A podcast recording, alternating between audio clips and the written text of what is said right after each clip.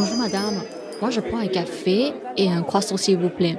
Et toi, qu'est-ce que tu vas prendre aujourd'hui? 我是 Jamie，欢迎收听早晨的法国面包，一起来吃一顿法式生活般的早餐吧。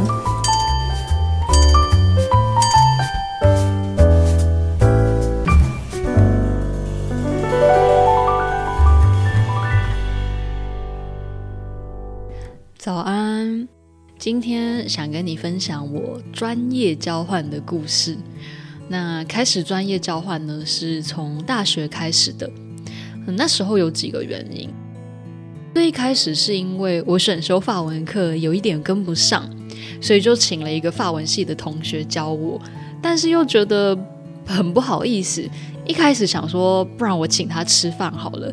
后来同学看到我分享教画画的照片，就问我说，可不可以教他画画？那我想说，不然我们来交换好了。那就这么开始了。不过呢，这边也插播一下，并不是所有别人对你的好都需要用交换的方式。有时候呢，让每个人也都能够为其他人付出也很好。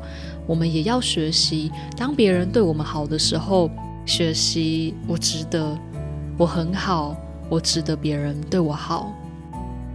接下来想要跟你分享几个啊、我印象比较深刻的专业交换。这个专业交换是法文跟画画课交换，SUP 立桨冲浪课，很特别哦。大学的时候呢，我有一个好朋友，他很喜欢冲浪，我们也花很多时间聚在一起。我画画的时候，他也会一起来画画。后来他邀请我跟他一起去玩水，哦，就这么开始了。而且呢，在这个交换之后啊。可能呢，这个朋友他教的有一点心得，有一段时间他还跟我分享到，他竟然当起教练了。接下来是用专业交换当借口而交到的朋友。那时候呢，总是在学校的操场啊，看到一个我觉得很漂亮的女生在踢足球。我一方面我也很想要踢足球，然后我也好想要认识他。那有一天呢，我就发现说，哎，他是我一个认识的朋友的同学，就借着他们打招呼，哎，我就问他说，哎，你喜欢画画吗？就这样子。第二个是画画课交换足球课，这也是一个认识朋友的好方法。到法国之后，我也因为这样子认识了很多长期保持联络的好朋友。在交换的过程中，你会聊到很多关于交换的事情啊，关于专业的事情。这个人也是因为喜欢这件事情才会做的嘛，所以他也会跟你分享比较多。我觉得这样子建立起来的友谊其实还蛮还蛮深刻的。说到这里，你会不会觉得，那如果说没有专业或者是没有特殊的兴趣，要怎么交换？那让我来跟你分享一个我觉得很好玩的交换，是法文加英文课交换机车里程。哦，去年开始呢，就我有机会跟一个朋友每周小聚。那我没有车，他很贴心的接送我。在我们小聚的过程中，他对我的专长还蛮有兴趣，他就会问我，哎，怎么学习比较好啊？怎么学习比较快啊？我就提议说，哎，还是我教你简单的英文、法文。交换你载我跑来跑去，嗯，其实呢，什么形式啊，或者是什么内容交换都没有关系，其实就是把这个专业交换当作是一个互相分享，那它也是更认识我们的朋友的一个方式。那最后呢，分享我到目前为止最专业的专业交换，它是儿童法文、英文、日文课交换网球课。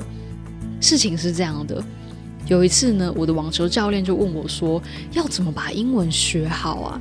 说他想要做一些有趣的课程企划，哦，也许呢，把英文学好会有帮助。后来我就问教练说：“还是不然我们来专业交换啊？我教你英文，啊，你教我网球，那就这么开始了。”那原本是要跟教练本人交换，但他后来好像不是那么想要学习语言。哦，倒是那时候呢，教练的小朋友刚好说：“哎，好想学法文。”我就提议呢，还是我教小朋友法文来交换。那总之呢，这样辗转咚咚咚到现在呢，现在的交换模式是这样的：教练呢给我一对一的网球课，那我教教练的儿子跟女儿英文、日文跟法文。那英文跟日文没有教其他人哦，我也没有做儿童教学，这些呢全部都是为了这个交换特别准备的。好，所以那我们来复习一下专业交换的优点是什么呢？跟朋友分享我们的兴趣专长，用这个方式去看看眼前这个人他的人生的另外一个样貌。毕竟去吃饭跟一起做一些别的事情真的不太一样。在这个角度下，好像也可以更自在、更深刻的去认识一个人，去跟一个人相处。我觉得这个方式也让我更相信，每个人都有我们看不到的酷专长，真的就等着我们去发现。那今天就到这里喽。希望今天的内容可以给你一些些有趣的灵感，跟你的朋友相处的时候，可以发展一些不一样的相处的活动。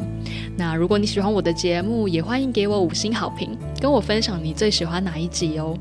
Alors donc c'est tout pour aujourd'hui. Bonne journée. Salut.